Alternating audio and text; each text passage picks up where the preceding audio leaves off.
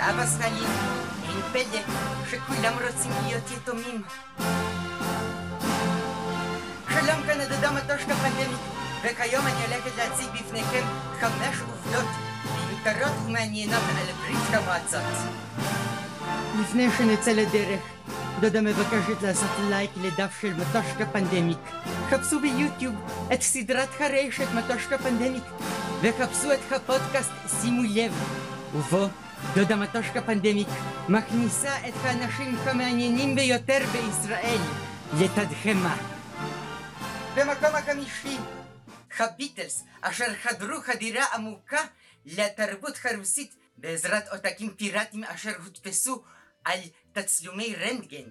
למעשה סדרת הילדים המפורסמת ברמנסקי מוזיקנטיה כמעט נפסלה לשידור מכיוון שהיה שם החמור אשר היה עושה יה יה יה.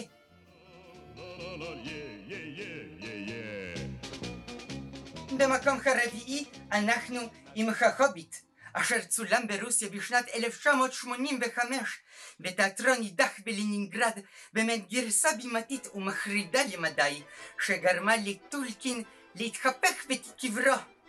המקום השלישי אנחנו עם תחרות האירוויזיון בגרסה הרוסית תחרות שניסתה להיות דמוקרטית יותר מהמקבילה האירופאית שלה כלומר המערב אירופאית שלה לרבות יוגוסלביה אבל לא משנה העניין היה פשוט אתם מאזינים לשירים ומצביעים לבחירתכם. לא היה להם את טלמסר, וגם לא היה להם להצביע עם גלויות. מה שהם עשו זה היה לכבות את האור ברגע שבו שאלו את האנשים האם אתם מעוניינים שהשיר זה יהיה השיר הזוכה? הם כיבו את האור. מכיוון שלא היו עוד שידורים אחרים ברוסיה, זה היה רייטינג של מאה אחוז. ככה הם יכלו לעקוף את כל הטלמסר ולבחור כמובן בסופו של דבר את מה שהמפלגה בחרה מראש. במקום השני אנחנו עם בנייני הרכבת ברוסיה. בכל רחבי ברית המועצות לשעבר ניתן לראות בנייני רכבת ארוכים כאלו, והשאלה היא מדוע? מכיוון שהחוק הרוסי בברית המועצות טען שכל בניין מעל חמש קומות צריך להכיל מעלית. ולכן הם יצרו בניינים כל כך ארוכים כדי שהם יוכלו להשתמש במעלית אחת על פני קילומטרים על פני קילומטרים. מי יעזור לאימא המסכנה והאומללה להעלות את הקניות שלה הביתה למעלה? אף אחד לא היה מה לקנות ולא מה לאכול ברוסיה.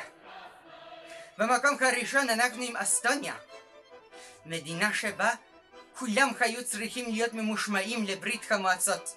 אבל כולם גם היו ממושמעים לטלוויזיה אשר הם צפו בעזרת לוויינים שהם הסתירו על גגות של בתים שלכם. הייתה את התוכנית הנהדרת דאלאס עם הפרק הנהדר של מי רצח את ג'יי אר ובערב השידור בפינלנד של הפרק של מי רצח את ג'יי אר רחובות טאלין וכל אסטוניה לא נראו כמו בשאר הערבים הם היו שוממים מאדם.